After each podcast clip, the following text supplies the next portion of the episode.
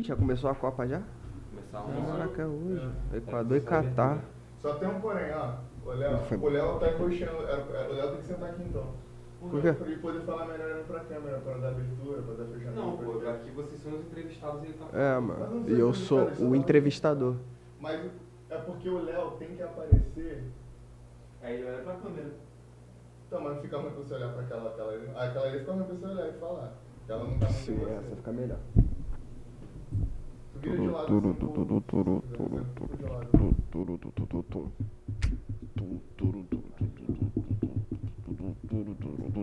Uau! Esse aqui virado pra você, por favor. O tomate? turu turu turu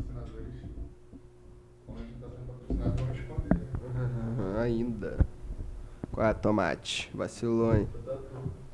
Ó, outra coisa.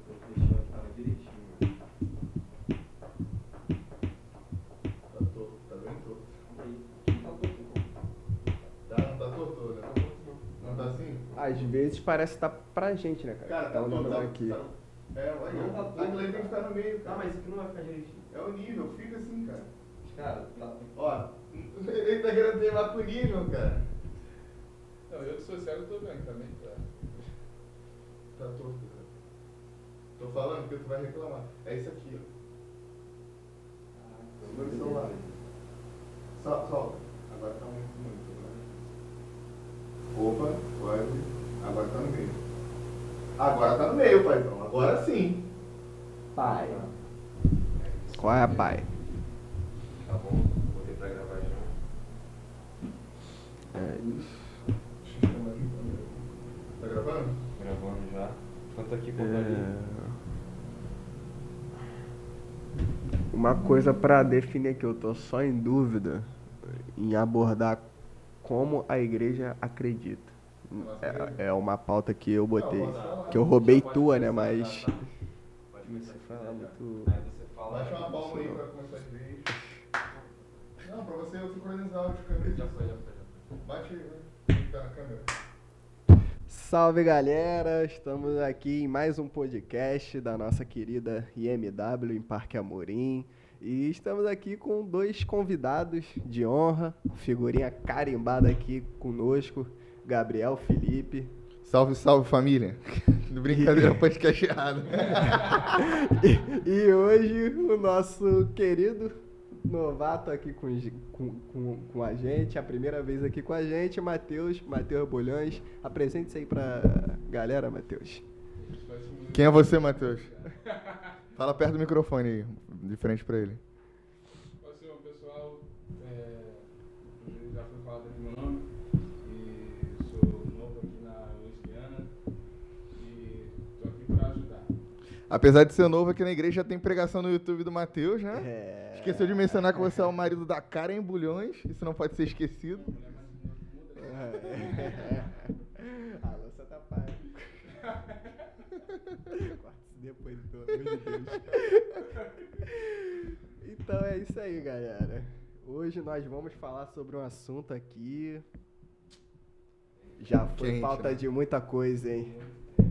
É, 1 Coríntios 13, né, versículo 8, no di- nos diz assim: O amor jamais acaba, mas havendo profecias desaparecerão, havendo línguas cessarão, havendo ciência passará, porque em parte conhecemos e em parte profetizamos. Esse versículo pode ser apenas um versículozinho bobo, como quem não quer nada, o apóstolo Paulo ali, né? No auge da sua inspiração escreveu isso aí, co- coisa boba. Mas esse versículo já causou diversas polêmicas na vida da igreja em si. E esse versículo fala nada mais e nada menos.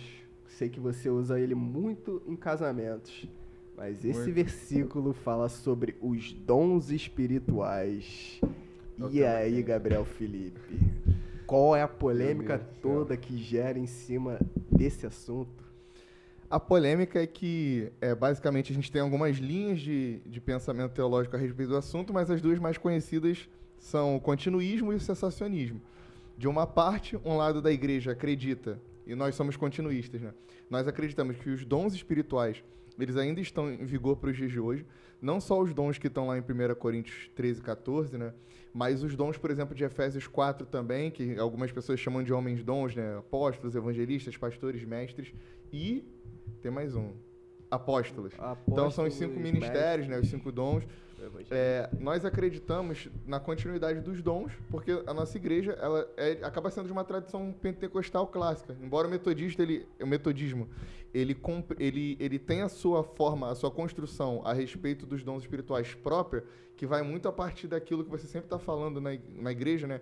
É, nas suas aulas, que é os puritanos, né? Então, a, a forte influência que, que o Wesley tem ali dos puritanos, e os puritanos já acreditavam na continuidade dos dons, os pietistas também, é, eles já ensinavam sobre uma segunda experiência é, do batismo com o Espírito Santo, que lá no pentecostalismo vai des- desembocar em uma, em uma segunda benção, que tem uma evidência das línguas, mas para os metodistas e para os puritanos está ligado a um batismo de amor. Né? O Wesley fala, ah, senti meu coração extremamente aquecido. E os puritanos, eles falavam muito sobre, e os pietistas também eles falavam muito sobre uma experiência é, uma- de uma segunda bênção que traz uma certeza tão firme da salvação que leva o cristão a doar a sua vida por completo. E aí os puritanos fizeram isso, como a gente vê na história. É, então nós somos os continuistas. E do outro lado, é, são nossos irmãos também em Cristo, isso é importante de, de falar, mas nós temos os cessacionistas, que são aqueles que acreditam que os dons espirituais cessaram no caso, os dons espirituais que a gente vê na Bíblia, em toda a Escritura, ao longo do livro de Atos dos Apóstolos, eles foram para aquele tempo, mas depois que a Bíblia ela foi fechada, né, o cânon foi fechado, nós tivemos construímos aqui esses 60 66 livros, que se tornaram os livros eh, verdadeiros ali pra, da Bíblia, que se torna a palavra de Deus. A partir dali, eh, os dons espirituais eles não são mais importantes, eles não são mais necessários. Só é importante frisar, e a gente tem que ser honesto, que o fato de termos irmãos cessacionistas, que não acreditam mais na continuidade, continuidade dos dons, é, não significa que eles não acreditem no Espírito Santo e nem que eles não acreditem que Deus possa curar, que Deus possa fazer coisas, é, coisas sobrenaturais. Mas a maneira que acaba diferenciando essas crenças é, enquanto nós acreditamos que Deus deu dons aos homens, eles acreditam que Deus pode fazer de uma maneira sobrenatural, mas que isso vem da parte de Deus exclusivamente. Então, se Deus, se um dia o, o Mateus ficar doente e Deus curar o Mateus, foi Deus que curou o Mateus diretamente de uma maneira sobrenatural. Os cessacionistas não acreditam que Deus pode, possa ter dado para o Léo o dom de orar pelo Mateus e o Mateus ser curado, por exemplo. Mas é isso. E aí, só separando para finalizar assim, essa parte da minha, da minha parte, é, a gente tem como continuistas, às vezes, os metodistas, os quadrangulares, os assembleianos, é, alguns batistas também. Da parte dos cessacionistas, a gente tem alguns batistas também, que são as igrejas batistas mais clássicas, os irmãos reformados, os presbiterianos também, eles são dessa linha mais cessacionista, mas são todos irmãos em Cristo. Sim, forte, forte. Matheus, o que você preparou pra gente aí, meu nobre companheiro?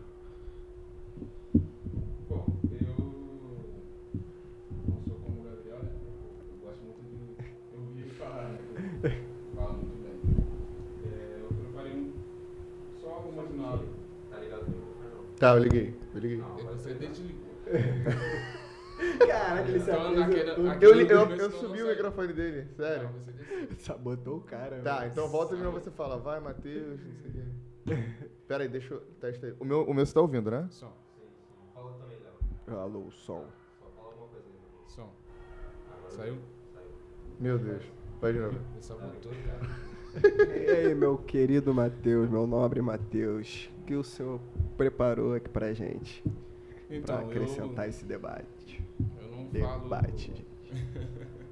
Não falo como o Gabriel, Gabriel fala muito bem, eu, como já mencionei, eu gosto muito de ouvir é, ele falar.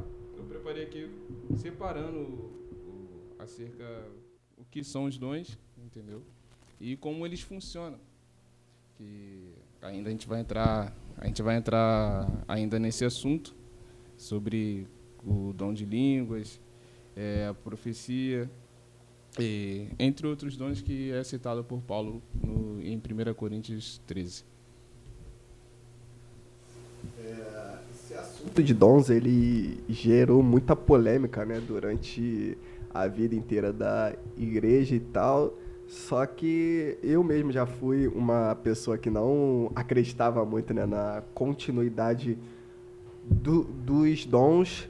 Eh, Só que o texto de 1 Coríntios 13, ele é bem claro, né? Que no versículo seguinte, ele fala, quando porém vier o que é perfeito, então o que é em parte será aniquilado. E, então, assim, é, o texto fala, é, deixa né, implícito ali o apóstolo Paulo que quando Jesus voltar, que ele é o que é pe- perfeito, então esse o, é- essas coisas que a gente em parte conhece, né? Que são os dons que fazem parte do ministério até do Espírito Santo aqui na Terra hoje, eles se, se cessarão. Mas quando Jesus vier, é, é ba- basicamente a mesma lógica dali do jejum. Quando Je- Je- Jesus está aqui na Terra e tal, os fariseus chegam para ele e pe perguntam: ah, mas os seus, os, seus, os, seus, os seus discípulos, eles não jejuam. E Jesus fala: eles não jejuam porque agora ele está com o noivo, mas um dia o noivo será tira- tirado deles e eles terão que jejuar. O- o- os dons, ele, na, na- na- minha concepção né, de hoje, que eu penso, é a- aplica ali a, a mesma a- o mesmo segmento. Os dons hoje eles são usados porque nós somos eh, ser- ser- ser- seres humanos imperfeitos. Então eu preciso da comunhão do meu, do meu irmão com o Espírito Santo, porque o Espírito Santo vai eh, dar eh, dádivas para ele, né? Porque a palavra dom vem de carisma, né? Um presente de, de, de Deus para que através dele eu possa ser edificado. E assim os dons vão aju ajudando né, no, no, no, no corpo da igreja. E a gente entende que depois não é que o, o- os dons eles são errados, né? Quando Paulo vai falar lá no, no ca- 14, só que você tem que buscar os dons em amor, porque os dons eles são usados para servir a igreja. Esse é o propósito dele. Então, os dons de pro- profecia, palavras de, de, de conhecimento, sabedoria, todos os 12 que Paulo lista, só que ele. eu, eu tenho assim que ele lista esses porque eram os que estavam mais e- evidências do contexto ali, mas existem outros, como o Paulo vai falar em, em Romanos lá sobre o dom da caridade, se eu não me engano, o dom do, do os- dons é de a pessoa exercer um ministério específico, como ele fala em Efésios 4. Ele usa lá em. Romanos também dom de administra- administração, dom de Administração, socorro, dom de misericórdia. É, então, dons exigem, existem diversos. E o Espírito Santo concede cada um. Porque a igreja é, é um, um corpo hoje, um corpo em que cada um precisa ali dos seus membros. Então, os dons eles vão operar até a volta de Jesus. É engraçado que quem, quem usa a argumentação de que os dons não são para os dias de hoje, a- as pessoas elas sempre se dedicam a, a combater os dons aí de Coríntios. E é exatamente o que você falou. Então, como é, assim, quem não acredita no dom de línguas, de profecia, de cura, de operação de milagres e maravilhas, não deveria também acreditar no dom de administrar, no dom de, de ser misericordioso, entendeu? Porque, pô, se, se alguns dons são, são, a gente vê acontecendo hoje, os outros não podem, não podem acontecer também. E acho que o Matheus não estava aqui na igreja ainda nessa época, mas é interessante ver o Léo falando sobre isso com tanto. O Isaac está aqui me ouvindo, é com tanto. Tanta propriedade, porque o Léo chegou aqui na igreja e não acreditava nos dons espirituais. Ele não acreditava que os dons eram para os dias de hoje.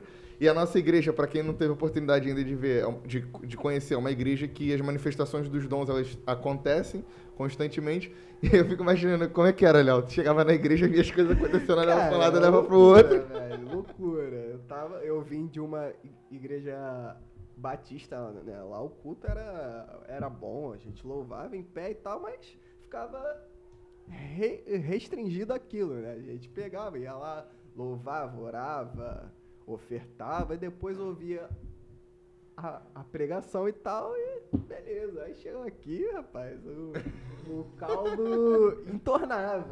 Entornava legal. É, aí a gente cu- cu- cultuando, louvando, da- daqui a pouco vinha um, um irmão, já começava a gritar mais, a, a começar a falar em outras línguas, fala, rapaz, que realidade é essa? hein? Que Aí realidade daqui a pouco é vinha essa?" outro, interpretava e tu, Pô, aí eu vinha, pô, eu me con- converti com 18 anos, eu tenho 27 hoje, passei 4 anos na Igreja Batista. Aí eu ficava, cara, a realidade aqui é totalmente diferente. E lá a gente. E esse assunto lá era um pouco dividido. Tinha irmãos que acreditavam e outros não. Eu, com- como estava conhecendo né, o evangelho agora, embarcando em- em te- teologia e tal, ficava, gente, isso aqui é puro emo- emocionalismo e tal. Eles estão dando mais voz à carne do que até que conhecendo, vendo outros irmãos agindo, a minha mente começou a se abrir mais para esse para esse assunto e hoje eu consigo entender ele com uma clareza mais bíblica. Antes eu tinha mais achismos, né? Agora eu consigo entender à luz das escrituras. As Eu, eu vim de berço assembleiana, né? Então pra mim nunca foi problema. Pra você, Matheus. Então, o problema das pessoas é que, que nem você falou, que achava que as pessoas fazem muito isso pela emoção. Sendo que Paulo mesmo menciona que cada um reage diferente ao toque do Espírito Santo, certo? Tem pessoas, como você disse, que pessoas que começavam a gritar mais alto, é aí, aí que entra o problema. Porque tem muitas pessoas dentro da igreja, é, até mesmo no meio de nós, eu me incluo, eu me incluo no, no mesmo ali no contexto, é, que ficam querendo padronizar como o Espírito Santo deve agir na vida de alguém e como alguém deve reagir ao toque do Espírito Santo. Entendeu? Sim. Porque se, por, por exemplo, ah, o Léo, quando o Espírito Santo enche ele, quando ele fica cheio da plenitude do Espírito Santo, o Léo é mais calmo. Só que ele consegue explanar bem a palavra. Aí o Gabriel é diferente. O Gabriel é mais espiritado, é- ele já co- consegue se expressar um pouco mais. Aí, esse, aí tem pessoas que acabam julgando o Gabriel falando que ah, ele está agindo pela emoção. Sendo que Uhum. ele não está agindo pela emoção. É reação dele em relação Pra Espírito Santo.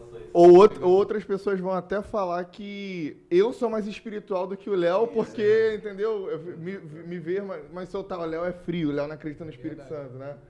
É Exatamente. nessa tecla também que os sensacionistas, eles até vacilam um pouco, né? Porque por eles receberem esse julgamento de outros, eles acabam é, querendo estipular regras de como, de como Deus age, né? Eles acreditam... Hoje é quase que você... Impossível você falar que os dons cessaram. Então, como que eles vão acreditar que o, é, os dons mu- mu- mu- mudou-se a forma de como ele que o dom age.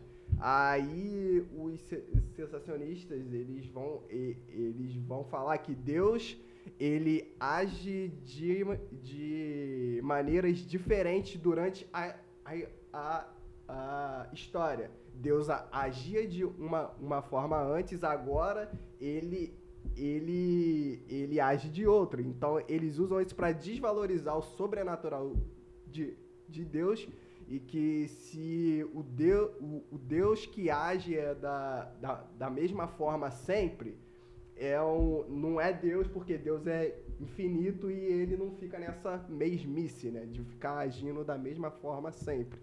É, é um ponto, uma visão até um pouco que desonesta, né? Porque a gente não pode ficar botando regras de como Deus age.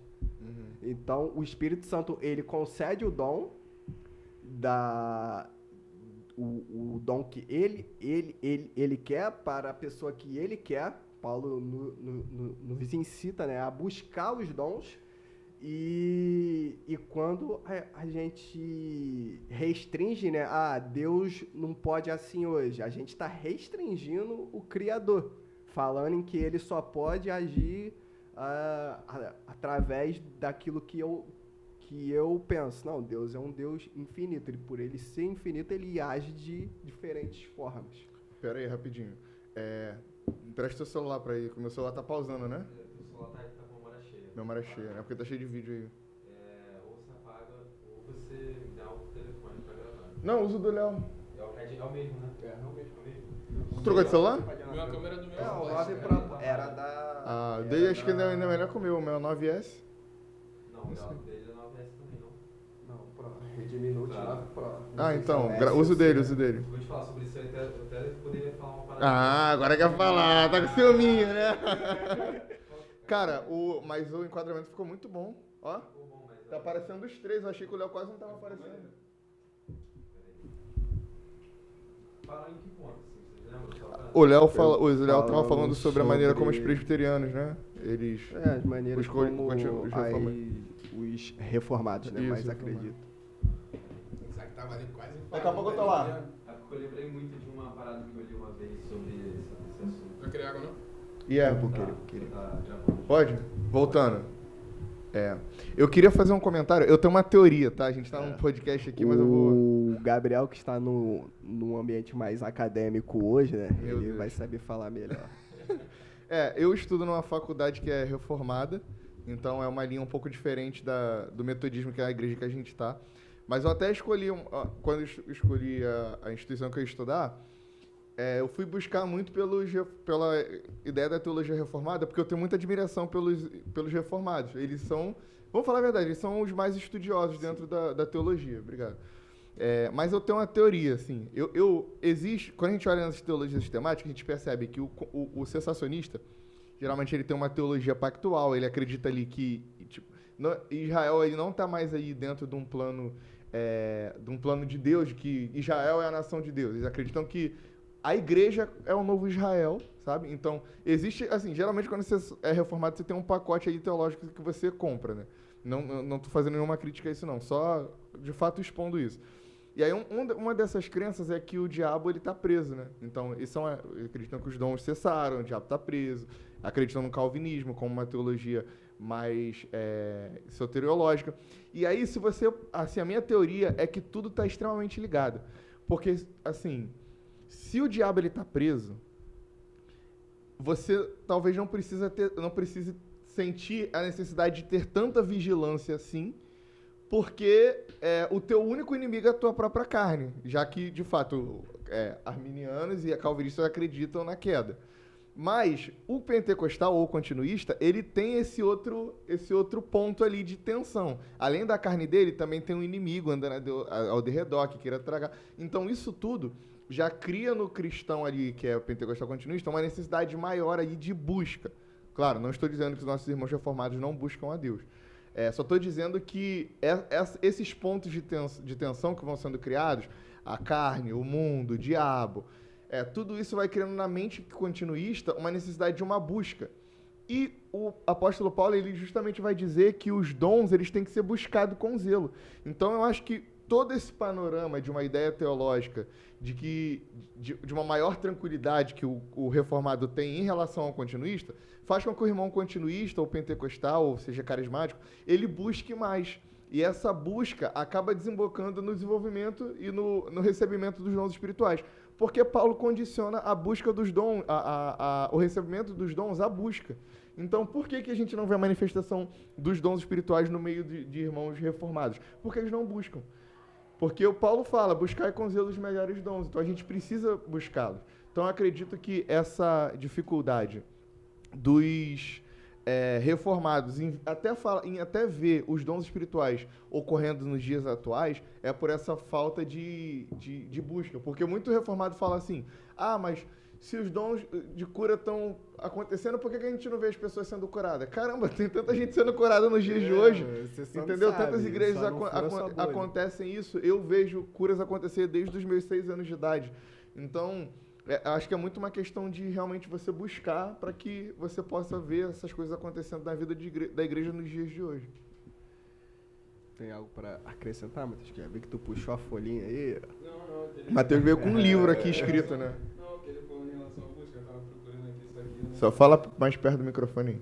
Não, ele tava falando em relação à busca, aí eu tava procurando aqui o, o texto que eu tinha é, escrevido aqui, só que não tô achando. Tá. Enquanto isso, vamos, vamos fazer um. Vamos fazer assim, a minha ideia. A gente pode dar um panorama aí de uma visão mais histórica. E aí depois que a gente for para para uma visão mais é, teológica, assim, bíblica. Aí a gente, o Matheus, lê o livro dele aí, separa os textos. É, É. do- pode falar. Já que tu tá aí, ó, com os caras célebres, Bravos. caras que, pô, sucederam os apóstolos estão aqui na mesa. Meu Com nós, Os pais da igreja. E olha, gente, não somos nós não, tá? Somos pais da igreja. O pai, o único pai que tá aqui na, é o Isaac. O único pai é o Isaac que tá ali do lado. Pai sem ser pai, né, Isaac? Olha, é, eu trouxe aqui, eu trouxe até esse livro, que é um livro que eu tenho, que eu tô lendo, é que ele fala sobre os pais da igreja. E aí conta a história de todos eles, né? Origem, Irineu, de Lyon, é, todos os grandes homens assim, da história da igreja. É, e é, conta um pouco sobre a teologia deles, sobre a maneira como eles pensavam, é, sobre a história deles de vida, e Justina, a gente tem Eusébio, Atanásio, Basílio de Cesareia, tantos homens. Mas o que eu chamei, que me chamou a atenção aqui, é que eu separei é, a visão teológica de parte da- dos pais da igreja sobre a continuidade dos dons. Isso é um pouco misto, tá? Existiam alguns aí pais da igreja que não falaram sobre o assunto, que não davam tanta atenção para o assunto, mas se a gente for olhar a mente dos pais da igreja, os mais é, celebrados, os mais conhecidos, eles acreditavam na continuidade dos dons. Eu vou dar alguns exemplos aqui. É, tentar ser rápido. É, no livro de Irineu, Irineu de Lyon, Contra Heresias, o livro 2, eu acho que é o capítulo 32. Livro 2, capítulo 32. Ele fala o seguinte: é, se- seus discípulos, recebendo graça dele, realizavam em seu nome milagres de modo a promover o bem de outros homens de acordo com o dom que cada um recebeu dele. Ele vai- aí ele vai, no texto aqui, falando várias, é, várias verdades cristãs e bíblicas né, sobre a morte de Jesus e a ressurreição dele. E ele vai falando sobre a manifestação dos dons no seio da igreja. Aí ele fala aqui, ó, nem a igreja realiza nada por meio de invocações angelicais ou por qualquer outra arte oculta e perversa, mas dirigindo suas orações ao Senhor, que fez todas as coisas em um espírito puro, sincero e direto, invocando o nome do Senhor Jesus Cristo, ela está acostumada a fazer milagres para o bem da humanidade e não para levá-los ao erro. Aí a gente tem além de Irineu aqui, aí tem várias falas dele no livro, o livro 5 contra as heresias. Ele fala que a igreja, através do Espírito Santo, falava todos os tipos de língua e possuía dons proféticos. Fala, aí, além de Irineu de Leão, a gente tem Tertuliano aqui que falava assim: agora todos esses sinais, os dons espirituais, se encontram do meu lado sem qualquer dificuldade. Alguém que está falando que os apóstolos já tinham morrido, ele estava ali falando sobre os dons espirituais. A gente tem aqui Justino Marte, porque os dons proféticos permanecem conosco até o presente momento. No, no diálogo, diálogo dele com Trifão. Ainda no diálogo dele com Trifão. Hoje é possível ver entre nós homens e mulheres que possuem os dons do Espírito Santo. Aqui, ó. Aí se a gente for ver Hipólito de Roma também, ele fala a mesma coisa, sobre a continuidade do dom de línguas, especificamente. Se a gente for olhar aqui Orígenes, Orígenes também é a mesma coisa. A estas promessas são acrescentadas palavras estranhas, ele está falando sobre o dom de línguas, ou seja, línguas inteligíveis, né? Fanáticas e completamente inteligíveis, das outras quais nenhuma pessoa racional poderia encontrar o significado, porque elas são tão obscuras que não têm o significado de um todo. Aqui ele está conversando sobre com, com, com Celso, né, que era um, era um herege da época, que ele apresentava a ideia de que as línguas estranhas eram línguas fanáticas, e ele usava isso para atacar o cristianismo. Mas, na verdade, é, esse, especificamente esse texto aqui prova a presença de línguas espirituais que não eram línguas terrenas. Então, Celso, aqui nessa fala, ele tenta atacar o fato de a igreja falar um idioma que não é conhecido. E aí está aqui mais uma prova de que existiam línguas espirituais que não eram línguas idiomáticas, como os reformados acreditavam naquela época. Aí outro exemplo aqui também é, a gente tem é, a Confissão de Patrick também falando a mesma coisa sobre os dons espirituais. E tem uma outra série de textos que eu não, enfim, não vou continuar lendo aqui, mas os pais da igreja, nós temos livros e textos dos pais da igreja que falavam sobre a continuidade dos dons e sobre, e sobre os dons, de, os dons de, o dom de línguas, por exemplo, e não só que, ele, que esses dons eles eram presentes na vida da igreja, como eles também, enquanto pais da igreja, né, que depois foram se tornar, né, eles acreditavam e eles tinham a operação desses dons na prática devocional deles também. Então, é uma prática contínua. Esse, historicamente, esse problema ele vai se apresentar mesmo lá em Agostinho. Agostinho, ele vai e volta naquilo que ele acredita, mas Agostinho, basicamente, ele foi um dos primeiros a construir uma teologia sensacionista. Ele não acreditava na continuidade dos dons. Mas alguns biógrafos de Agostinho vão falar que antes de morrer, Agostinho de Hipona ele, ele volta a acreditar na, na continuidade dos dons. Mas a- o grande argumento de Agostinho era justamente que ele, ele não via os dons espirituais acontecendo na época dele. E aí, por causa disso, ele acreditava, ah, se eu não estou vendo, o dom não... O dom não, não existe para os dias de hoje. Pô, eu- todo mundo que me conhece aqui sabe que eu amo Agostinho, mas nesse fato ali não dá para você julgar a existência de uma coisa se- porque você não viu, entendeu? Exatamente. O mundo é bem extenso, né, gente? A gente não pode ficar se baseando nas coisas só pela nossa bolha, né? Tem algo pra acrescentar, meu querido nobre? O Matheus tá pensando onde ele vai começar, porque tem um livro ali, né? Vai lá, Matheus, fica à vontade. cara. Eu fico, não, eu fico. O Gabriel fala tanta coisa aí que aí não tem como mais falar nada, né? Porra. Pô, eu só falei da história, não sei nem texto bíblico. Fonte, 10 na minha cabeça. Pô, desculpa aí, mas é porque eu tô ele falou sobre a né? Que o Agostinho tinha, é, falava que não acreditava mais nos dons, nos dons espirituais. Aí só que você depois falou uma palavra-chave, que é em relação à busca. Entendeu? Que Paulo fala que nós devemos buscar com zelo. Se não houver, se não houver a busca, a- se não a pessoa não for buscar, com certeza ela não vai ter. Entendeu? É, aí depois você tinha falado sobre se o diabo estava preso ou não. É, se eu- na minha concepção, na minha, eu sigo uma linha de raciocínio. Se o diabo tivesse preso, não haveria batismo com o Espírito Santo, porque o batismo com o Espírito Santo é nada mais, nada menos, é quando o Espírito Santo unge a pessoa e capacita ela para ela ser mais eficaz no serviço da igreja, certo? É como se fosse uma armadura para ela, tanto que o batismo com o Espírito Santo é único. Por isso que eu, eu sigo essa linha de raciocínio que o diabo ainda, está é, solto, que ainda é, ele está tentando combater contra a igreja, mas só que ele não vai prevalecer, né? Porque Jesus Cristo nos garante Amém. isso. É, e as pessoas têm essa, essa coisa né, de não saber lidar com o diferente. O ser humano, ele tem muito isso. Então a gente costuma sempre re- rejeitar essas coisas que a gente julga mais estranha. Assim, né? Como o...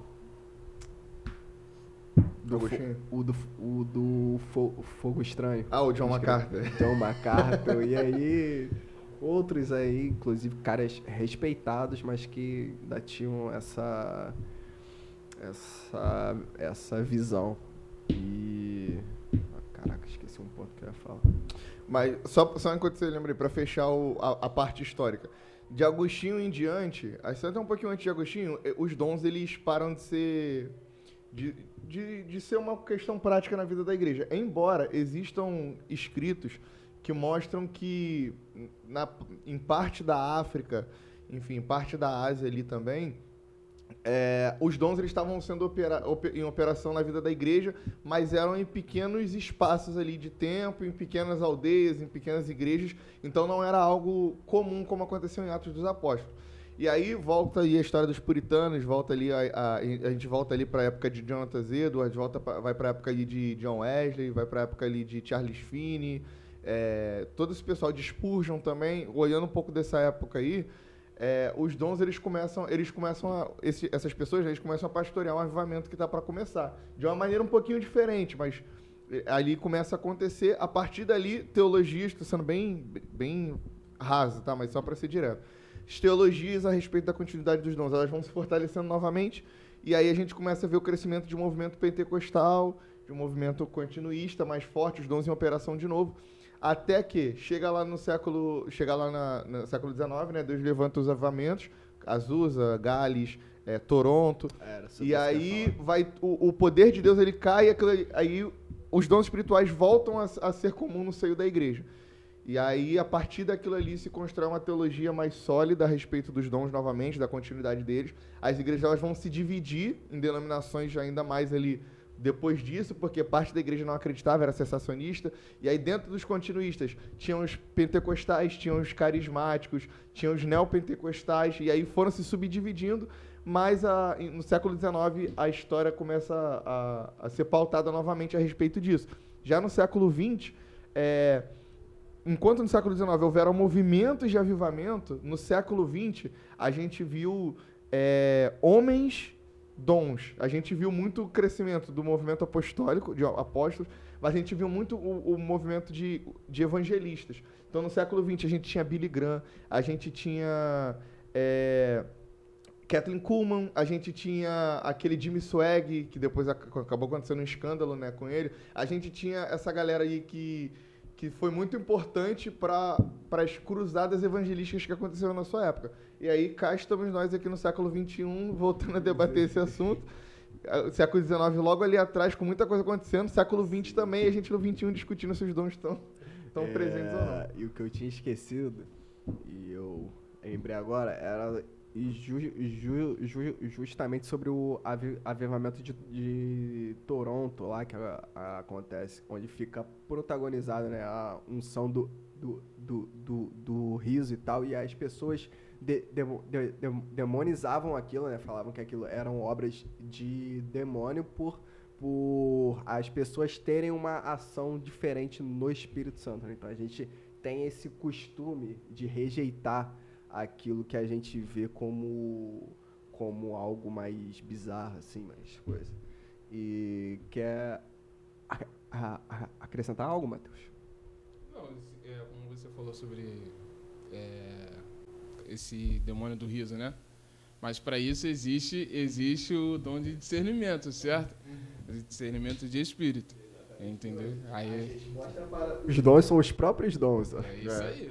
Porque cada, porque cada dom, cada dom se liga um ao outro, certo? Então Sim, se, sim. se a gente não. Se não vale a pena a gente chegar e ficar criticando se você não tem o dom de discernimento, outras, outra pessoa tem, entendeu? E vai discernir se aquela ação é o Espírito Santo, se, se é da parte de Deus ou se é da parte maligna.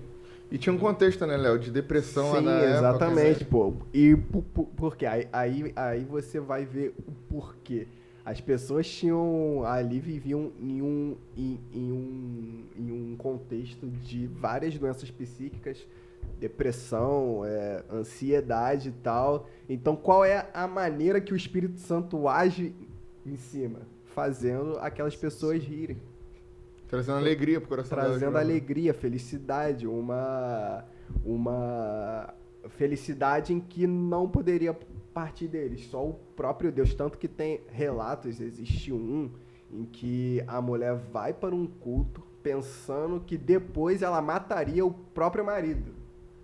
Para você ver um nível que tava ali as coisas. Aí ela chega no, nesse culto, aí a unção, a, o derramado do Espírito Santo vem.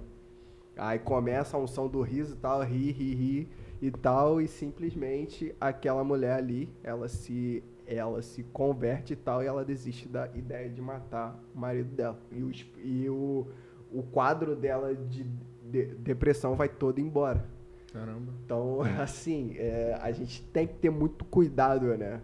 Pra gente analisar as coisas de Deus. Nem sempre é como a gente acredita.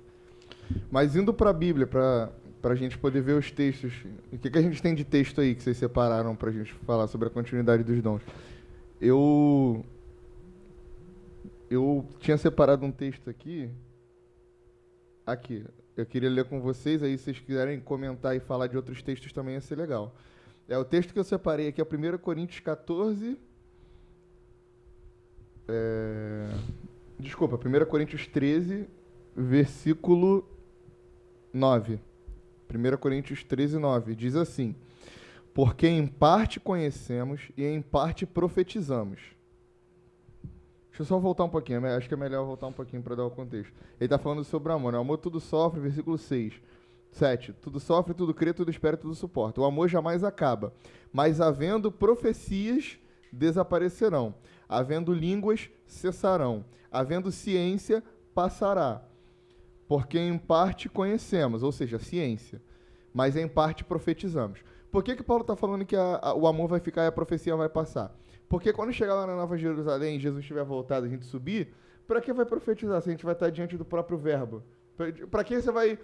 É, por exemplo, a profecia, um dos objetivos da profecia, ela serve para o consolo, né? Pra, e para exortação. Para que Deus vai exor- exortar um povo que vai ser perfeito? Porque lá no céu a gente vai ser perfeito. Mas lá no céu nós vamos continuar amando a Deus Aliás, amaremos ele de todo o nosso coração, né, de toda a sinceridade, e ele vai continuar nos amando. Então, assim, a profecia vai cessar, mas o amor não. E aí ele fala, é, porque em parte conhecemos, ou seja, em parte tem a questão da ciência, e em parte nós profetizamos. Então, tem, em parte existe o natural, em parte existe o espiritual, o místico, o sobrenatural. Porém, quando vier o que é perfeito, então o que é em parte será aniquilado. O que que, o que, que é o em parte que ele está falando? É justamente os dons, a profecia, o falar em línguas, a cura, etc. Então Paulo está falando, olha só, quando a gente for perfeito, isso aqui que, que são os dons espirituais não vão ser mais necessários, porque eles são só para o aperfeiçoamento. Para que o dom veio te aperfeiçoar se você já está perfeito? Mas ele fala, quando vier o que é perfeito, o que é o, o que é perfeito? É o próprio Deus. Então, assim, a, a minha visão, esse texto aqui, ele é claro. Enquanto Jesus não voltar, os dons, eles continuam sendo necessários. Então, acho que, para mim, esse, esse aqui é o texto de todos que a gente pode usar. Para mim, é o texto mais claro sobre... E aí, Efésios 4 vai, vai confirmar isso, né? Quando é, Paulo já tá falando lá É, pros Efésios de uma maneira mais escatológica até, sobre os, os dons do, de apóstolo, mestres, evangelistas, Uhum. profetas e um outro quinto que eu tô esquecendo aqui agora. Pastores e mestres. né? E Paulo fala justamente mais diretamente so- sobre, so- sobre isso. Quando Jesus viesse, voltando, esses dons iriam acabar, porque a gente já está ali presente com o noivo, o próprio Criador está no meio nosso, então a gente não precisa dessas coisas. Aí já explica já o, o porquê do por, para que servem os dons, né? Que é para nos, nos, nos fortalecer, nos aprimorar, assim como o Gabriel disse, né? Até a volta do, do que é perfeito, que quando fala aqui no versículo 10, do- esse o que é perfeito, nós sabemos que é Jesus Cristo. Então, se aquele que é perfeito vier, a gente não vai precisar disso, de, disso porque ele vai estar aqui perto de nós. Entendeu? É isso. Você tinha falado, que, que, você tinha falado que tinha separado a respeito dos dons, né? Você quer dar É, uma eu pincelada? separei só. Não, eu separei algumas coisas aqui sobre, sobre os dons. E, Fala, e o manda batismo bala com o aí. Espírito Santo também, né? Manda bala aí. Mandava ela. É, porque o batismo é, é o, de fato Isso. a, o- o- a questão é mais importante ali pra gente crer na continuidade dos dons, né? É os reformados, eles vão acreditar que o batismo, ele tá ligado a, a, a você ser inserido no corpo de Cristo. Então, para os irmãos reformados, quando você aceita Jesus, assim, aspas, aceita Jesus, porque o reformado, de- quando você se sente aceito pelo evangelho, né, recebido, chamado, predestinado, é, naquele momento ali que você, você toma consciência de que é pecador, da obra de Cristo e tudo mais, você já foi batizado com o Espírito Santo. É, e aí, porque esse batismo, eles entendem o batismo como ser batizado, ser inserido no corpo de Cristo. Nós acreditamos que existe uma segunda experiência, né? Que a gente chama de batismo, ou enfim, chama como quiser, né? Porque aí, vai den- mesmo dentro do metodismo, existem aí os carismáticos. é, e aí vão pensar um pouquinho diferente. Mas é uma, uma experiência à parte que é o, o Matheus está falando. É o cerne que vai fazer você, né? Fala aí, Matheus. Você que separou aí, a gente já até esquecido desse ponto que é tão importante. Não, que é exatamente os dons, é, é a manifestação do Espírito Santo, do certo? Uhum. Ele, como o o Léo disse, que tem diversidade da mane- de é, várias maneiras do Espírito Santo agir e várias maneiras de nós reagirmos ao toque dele, quando nós somos é, cheios da plenitude do Espírito Santo. É, aí eu separei um pouco aqui do que, do que para que servem esses dons que uns dons citados por, por Paulo em 1 Coríntios 12. Eu separei eles até de maneira didática, que a gente fala, que a gente separa, né, que é do- dom de inspiração, Uhum. ou vocais, regras. Aí tem as regras que eu também separei, é dom de revelação, dom de poder. E separei da, ma- e da maneira detalhada de como eles funcionam. Que eu vou logo pro o mais polêmico, que é o dom de línguas. Meu Deus. o dom de línguas, porque muitas pessoas no meio de nós estão acostumadas a atribuir que o batismo do Espírito Santo é somente quando a pessoa começa a falar em línguas, sendo que Paulo ali ele já ele explica que quando a pessoa fala em línguas estranhas, ela está edificando a si mesma. Ela está orando em espírito. Uhum. Entendeu? Porque, é que, que nem eu estava conversando com meu pai é, essa semana, a gente estava conversando, eu e ele, minha irmã, a gente costuma conversar sobre a palavra de Deus. A gente está até falando sobre isso, que eu falei que ia estar aqui reunido com, com vocês aqui. É, aí começamos a falar sobre isso porque o meu pai, ele, ele, ele acreditava ne- nessa linha de raciocínio, que a pessoa só é batizada com o Espírito Santo quando ela falasse em línguas. Sendo que eu falei com ele que isso é somente uma manifestação do Espírito Santo. Não é exatamente que a pessoa que, que a pessoa só é batizada quando fala em línguas. Porque se fosse assim, aí Paulo também lá no mesmo capítulo é, Paulo fala que profetizar, o, o dom de profetizar é maior do que todos. Então seria profetizar, certo? O principal, o rótulo de ah, a pessoa foi batizada com o Espírito Santo, então seria profetizar. Porque a profecia é o dom que edifica a igreja, que é para a igreja. Se eu posso dar uma carteirada espiritual, eu posso falar. Eu sou batizado porque eu profetizo. Você só fala em línguas. Entendeu? Não é exatamente, não é exatamente só isso. Entendeu? Pera aí, só dá uma pausa. Vê se tá tudo... É, vê se tá tudo aqui. Tá? Ainda bem que vai ter vários cortes, cara. O legal do, do Matheus falar isso é que a nossa igreja não pensa igual o Matheus. a nossa igreja acredita que o batismo com o Espírito Santo, a manifestação é o dom de línguas. E, aí, e, é interessante é, você falar isso, porque pra gente ver que dentro do, do próprio pentecostalismo, é, do, dentro do próprio continuismo, existe, existem ideias diferentes. Porque, por exemplo, a nossa igreja acredita que o, que o, que o falar em línguas é a evidência, tá?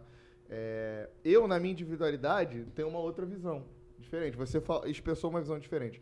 Mas nós estamos aqui de maneira geral para mostrar que, independente de, de- do falar em línguas ser aí, é, de- de- disso aí ser um fato, de que é a única evidência, ou é uma das evidências, porque isso aí vai ser uma discussão que a gente vai ficar até amanhã. O- no final das contas, nós, nós três aqui acreditamos que os dons continuam em operação, o que é mais importante. Mas, é, ainda, por mais que quem acredite aí que o falar em línguas é o, a evidência, é, e aí outros vão dizer que não é a única evidência, fato é que se Paulo fala que a gente tem que buscar com zelo os melhores dons, a gente não tem que buscar só o dom de falar em línguas. É isso aí. Né? Porque tem outros aí, foi o que tu falou, profetizar é, é superior a, fala- a falar em línguas. A menos que, Paulo fala que quem fala em línguas Não, interprete, é, que tem Intérprete. Tem intérprete, Quando é. tiver intérprete, aí chega no mesmo nível da profecia. Eu vou contar uma experiência aqui, eh, indo para a prática, antes da gente voltar para os textos de novo, que eh, chegou uma época aqui na igreja que a gente começou a falar muito sobre avivamento, sobre os dons espirituais. E aí eu comecei, na minha individualidade, buscar muitas essas experiências. Porque eu já tinha ti- a- eh, tido experiência com, com eh, palavra de conhecimento, que você vai até pincelar aí sobre os dons, mas eu lembro que eu tive uma experiência ou duas aí com, com palavra de conhecimento, eu falei assim, caramba, é, depois que eu li a Bíblia, eu falei assim, era tão natural que eu falava, caramba, a Bíblia fala disso aqui. E aí eu comecei a buscar na minha individualidade. E aí eu. E aí Deus me deu experiência com outros, do- com dois outros dons. E um deles era a palavra de conhecimento, além das línguas, né? É, e a variedade de línguas era a palavra de conhecimento, mas se tornou mais constante, se tornou mais natural, assim como o dom de línguas se tornou mais natural. Mas eu lembro que eu orava muito a Deus pra, pela interpretação de línguas. Porque eu falava, pô, eu oro em línguas há tanto tempo, eu recebi, eu tenho variedade de línguas, mas a interpretação me falta. E aí eu comecei a ter experiências, várias experiências, de eu falar em línguas e outra pessoa que está presente interpretar o que estava acontecendo. Até que a gente entrou na temática do jejum, que já foi um, até uma pauta de um dos podcasts aqui da igreja. E também a gente começou a, a gente fez uma série de pregações sobre isso. E eu comecei a, a jejuar. E o objetivo, assim, além de, da consagração a Deus do meu jejum, era pedir para que eu- Deus me amadurecesse para a operação nos dons, para que eu pudesse servir a igreja de uma maneira melhor. Cara, foi tão louco que eu comecei a orar com esse propósito por duas semanas. No final da segunda semana, no domingo à noite, quando eu estava entregando meu jejum, eu tive uma experiência aqui na igreja de falar em línguas e eu mesmo interpretar aquilo que eu estava falando, se tornando uma profecia, porque era uma palavra de Deus para a igreja. E aí eu falei assim, aí eu falei assim, caramba, quando Paulo fala que eu tenho que buscar que eu vou receber, realmente acontece, porque a gente acha que ah, nunca vai acontecer, é difícil. Mas Paulo fala, a gente precisa buscar com zelo. E é buscar, não é só buscar, é buscar com zelo. Ou seja, eu preciso pensar qual o dom que eu tô buscando. Se o dom que eu tô buscando ele é útil para a vida da igreja. E Se é até- útil para o meu ministério também. E né? até pri- pri- 1 Coríntios 12, né? Era um, um dos textos que estavam marcados ali no, no meu celular, que agora está ali fazendo figuração. é, é falar sobre a progressão nos dons. É, Isso é legal, Paulo, ele, ele, ele, ele fala isso, porque às vezes você, você não, não, não tem dom, porque você não, não busca, Uhum. e às vezes você tem, mas, mas, mas você não vê a evidência dele porque você não progride nele. Uhum. Você deixa o dom ado- adormecer. É o que Paulo vai, vai falar com Timóteo também em uma de suas cartas, que Deus não deu um espírito de covardia. Covardia. Ele deu, Toma ali a fada.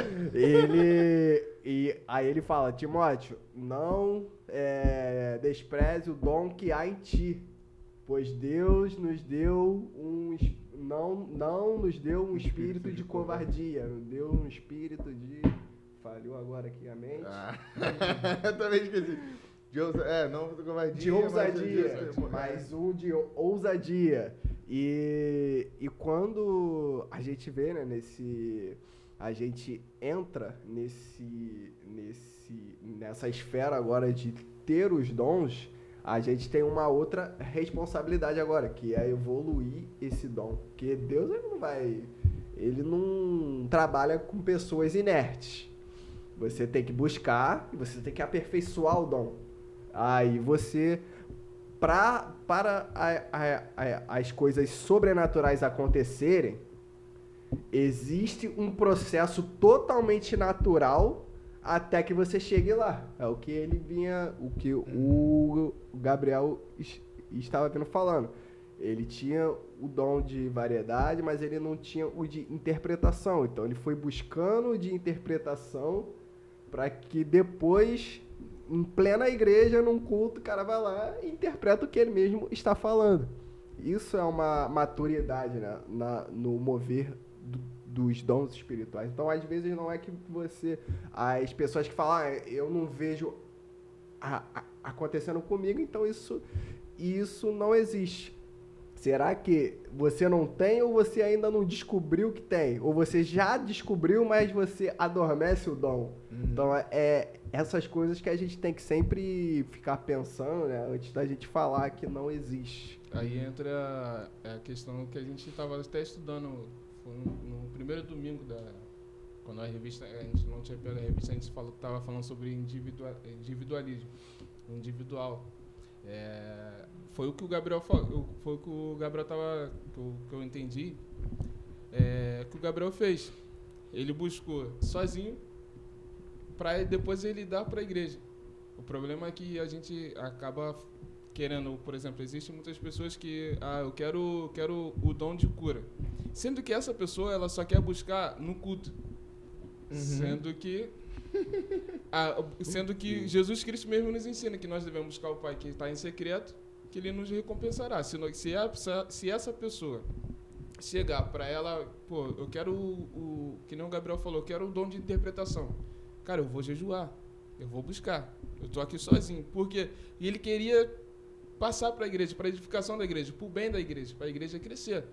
Entendeu? Então não adianta nada nós é, não nos enchermos, é, como Jesus Cristo fala, "Ah, fecha a porta do seu quarto sozinho ali individualmente, e depois chegar no meio da igreja e não ter nada para passar. Uhum. É, o, o individual ele ajuda muito nisso. O crescimento da igreja foi o que ajudou muito pro, pro, pro bem da igreja ali, Gabriel conseguir interpretar é, as, as, as línguas estranhas que ele estava ali falando. Lembrando que interpretar a língua estranha não é traduzir, interpretar. Interpretar. Interpretar é diferente de traduzir, porque tem muitas pessoas que pensam que é- ele está traduzindo o que o Gabriel está falando. Não, é a interpretação, a ideia que Deus dá para um outro indivíduo ou para o mesmo indivíduo que está ali é, falando em línguas estranhas, daquilo que está querendo ser falado para a igreja, Uhum. que, é- que se torna até propriamente uma profecia daquilo que Deus está falando. E é importante só a gente lembrar que, embora nós acreditemos em profecias, né, busca, buscamos por isso, porque isso edifica a igreja, aí ó, eu volto lá, os reformados acreditam que o- a profecia é a pregação do, do evangelho, né? Eu- Quando eu- você abre a Bíblia lá no púlpito e prega o evangelho, você está profetizando. É, e de certa maneira, a gente pode crer que sim, porque 1 Coríntios 14 fala que o dom de profecia serve para consolação, edificação e exortação. Então, a, a pregação ela tem esse efeito também. Mas nós acreditamos, mas os reformados esquecem só de uma coisa, que 1 Coríntios 14 fala que quem profetiza, é, e quando alguém profetiza, Deus revela os segredos do coração. Então, assim, isso pode acontecer na pregação do evangelho. Às vezes, quem, quem nunca, né, ouviu alguém pregando e fala assim, cara, esse cara tá falando comigo. Às vezes te dá até um desconforto de olhar pro pregador, que parece que ele sabe da tua vida.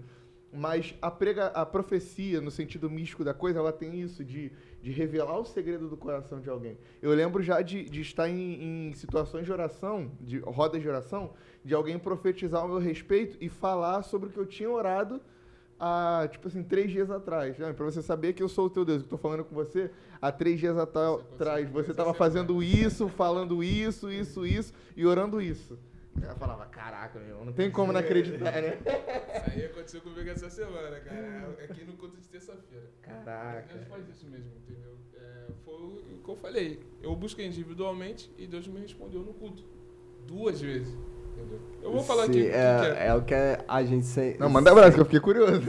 sempre fala, né? O culto ele é uma resposta do que acontece durante Na semana, a, Quero a, a É- semana é um- inteira. É, é um espírito testi- é, cada espírito testificando um com o outro, né? Uhum. É, o- foi, um- foi na segunda isso foi a resposta foi no dia seguinte. Na segunda-feira eu tava orando e eu tava questionando, falando com Deus, eu falei assim, eu não tô conseguindo ler a Bíblia como antes, eu não consigo estudar, eu não tô conseguindo estudar.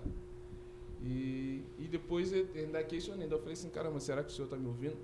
Olha, Meu olha, olha o, o, ao- o ponto que eu tinha chego. Eu achei que- porque eu tava tão triste por não estar fazendo mais o que eu fazia. Aí eu cheguei para o senhor, será que o senhor tá me ouvindo? Aí, tá, beleza. Aí eu tava passando por uma situação no trabalho que eu ia chegar e ia falar com o meu chefe. Era- Isso eu, eu tava pensando na segunda, tanto só que ele tava viajando. E eu, eu falei assim, na quarta-feira, quando ele chegar, eu vou chegar e vou falar com ele. Aí cheguei aqui na terça-feira na igreja. Aí o pastor foi e falou sobre um irmão, que ele limpava a igreja, não sei se. Acho que tu deve recordar se eu falar. o- ele falou que ele limpava a igreja. E ele sempre chegava com uma alegria no coração, sempre tava, limpava ali a igreja louvando. E um belo dia ele chegou pro pastor, pastor, eu quero contar uma benção pro senhor, que eu recebi. E ele foi, chegou e falou para pastor, eu ganhei uma casa. Eu, eu não me recordo o nome do irmão. É, aí ele, aí o pastor, poxa, que benção. Aí ele, poxa, os irmãos se juntou e me deu uma casa. Aí eu, depois eu comecei a analisar, eu falei assim, cara, ele não precisou pedir nada a essas pessoas. Essas pessoas que se juntaram, porque Deus viu a necessidade dele e ele não precisou falar com ninguém. Aí Deus usou essas pessoas para dar uma casa para ele. Caramba. Aí essa foi a resposta que Deus tinha falado comigo. Eu falei assim, ele, Deus quis dizer no meu coração, ele, filho, tu não precisa falar nada. Eu vou agir por você, basta você ficar me buscando. Basta você fazer igual aquele homem, igual esse homem que foi citado agora. Aí depois, na oração, o, o pastor Miguel foi e falou assim, Senhor, que o Senhor possa abençoar essa pessoa que não está conseguindo ler. Não está conseguindo estudar mais como antes. Foi Caralho. na hora que eu olho. eu- Sério. Eu, foi na hora que eu abri o olho e falei assim, caraca, o meu, o meu espírito tá testificando com o dele, cara. É uma coisa surpreendente. Aham, isso é fenomenal, né? É, é, são essas coisas que individualmente eu fui lá, pedi. Individualmente fui lá, eu abri o meu coração, falei a minha dificuldade e Deus foi, Deus respondeu, né? respondeu. O. O velhinho que a gente gosta pra caramba, pastor. Não, não, não. Outro. Boris. Americano, o reformado. Piper. O Piper fala que um dia ele tá pre- tava pregando o evangelho. É, velhinho, né? Com todo respeito. Não, O, é. o Piper tava pregando numa, na, igreja, na igreja dele, pastor reformado, calvinista e tal. E aí ele tava pregando na igreja dele e ele fala que ele tava. Aí ele vai e ele cita assim. Pelo, pelo, assim, é, pelo, espontaneamente, né? Ele tá pregando, ele vai dar um exemplo. Aí ele fala, ah, talvez você trabalhe na rua tal, da tal até a tal hora. E está acontecendo isso, isso, isso no seu trabalho, e você tem dito, mas Deus, isso, isso, isso, isso. E aí, se isso está acontecendo com você, meu irmão, você, aí ele foi e aplicou o texto que ele estava pregando. Aí quando o texto acabou, quando a pregação acabou, o culto acabou, a irmã veio falar na frente chorando. Caramba, pastor, o senhor falou toda a minha vida. Eu trabalho na rua tal, no prédio tal, no andar tal. E essa semana eu estava orando, Deus, o senhor, é, o que, que eu faço com isso, isso, isso, isso? E aí o pai falou assim, caraca, eu profetizei e nem percebi. e ele fala que, ele, apesar dele ser reformado, né, e a tradição reformada ser sensacionista, o pai para ele acredita na continuidade dos dons. O Hernandes, Hernandes Dias Lopes também acredita. É, e aí ele fala que. É, que. Tipo assim, Deus não deu para ele o dom de línguas, mas deu para ele a capacidade, o dom de pastorear pessoas que falam em línguas. E aí ele falou assim: tá bom, Deus, já entendi que você não vai me dar o dom de línguas, então tô aqui buscando o dom de profecia. Aí de repente, um dia na igreja, ele pregando, do nada ele sentiu uma inspiração de dar um exemplo e era exatamente o exemplo que um membro da igreja estava passando. A gente está falando de uma igreja que tem mais de mil membros, deve ter mais de cinco mil membros da igreja dele. Então não tinha como ele saber da vida daquela pessoa, né? Diferente de uma igreja pequena. Então Deus faz esse tipo coisa, né? Ele fala pra gente. Tem coisas que você fala assim, caramba, cara, não tem como dizer que Deus não existe. Porque aconteceu uma coisa comigo na minha vida pessoal, e aí eu chego num lugar que ninguém me conhece e Deus usa uma pessoa para falar comigo sobre algo que só eu sabia na minha vida íntima com Ele. Então essas coisas vão provando para a gente muito sobre essa, essa permanência e existência dos dons. Né? Tem a dificuldade também de pessoas compreenderem o que é exatamente profecia, né?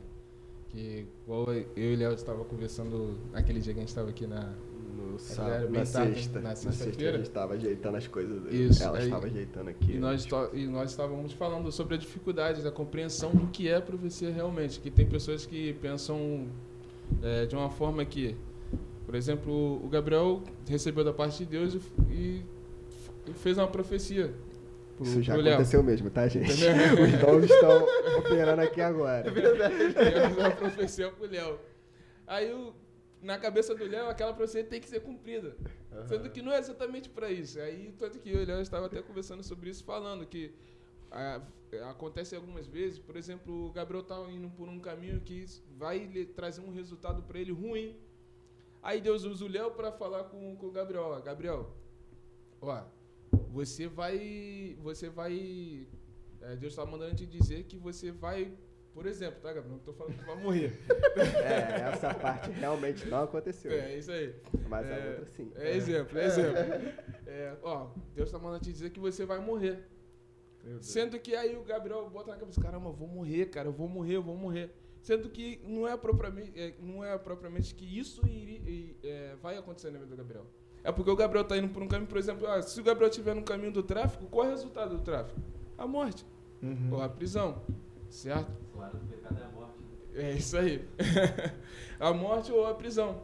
Entendeu? Só que Deus usou o Léo para profetizar na vida do Gabriel para alertar ele, ó, esse caminho que você está indo é que é que é o, o, esse vai ser o resultado. Aí o Gabriel foi, foi alertado. Aí o Gabriel começa a mudar os hábitos dele, começa a buscar mais a Deus. Aí a morte já não vem mais. Aí vai entra outras pessoas e começam a questionar. Caramba, o Léo tinha profetizado que o Gabriel ia morrer, o Gabriel não morreu até hoje. É. Porque aquela profecia serviu justamente para me exortar, né? Isso, era um dos aspectos. Porque, aí, tanto que a gente citou até uma passagem, uma passagem bíblica que foi Isaías com Ezequias, quando Isaías chega, quando Deus manda Isaías chegar até Ezequias falar com ele, que era para ele arrumar a casa, ele iria morrer. Ordem.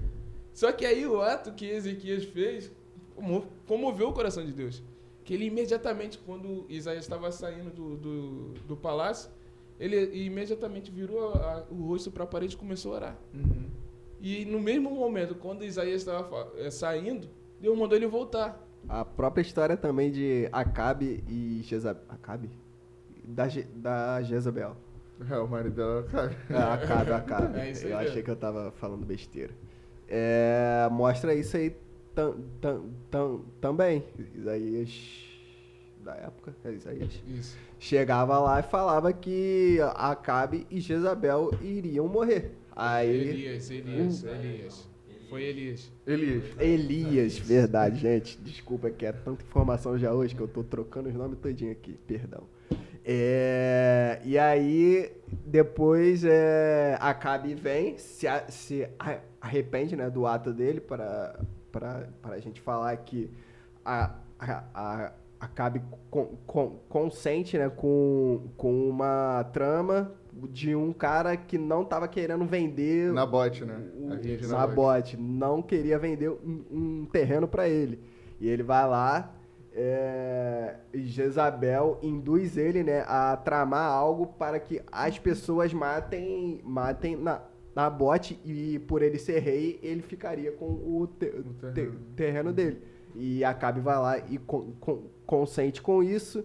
E, e depois Elias vem, pro- pro- pro- profetiza né, a morte dos dois, mas Acabe se arrepende do ato dele e Deus poupa Acabe, mas Jezabel morre. Do Uhum. mesmo jeito que ele tinha falado. E os dons, eles...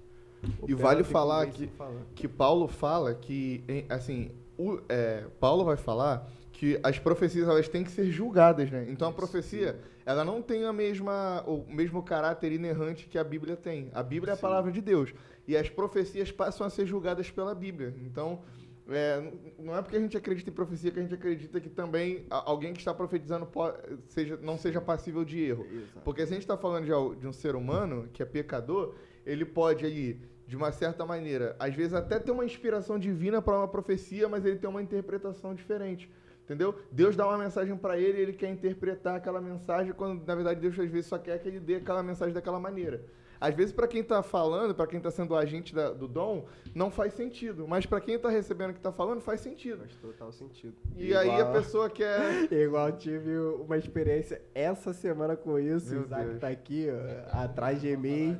Isaac chegou falando pra mim, cara, tive um- sonho contigo tal. O sonho foi assim, assim, mas eu acho. O Isaac falando, mas eu acho que, que, que foi só lou- lou- loucura só da minha, da, da- do, do, do sonho e tal. Aí eu falei, não, cara, teu sonho foi um sonho pro- profético. Caramba. Ele. E o Isaac tava tipo, não, não, E não. o Isaac tava contando assim, um assunto pra ele Aleatório. né? aleatório, normal, assim, de final de culto, vozes na minha cabeça.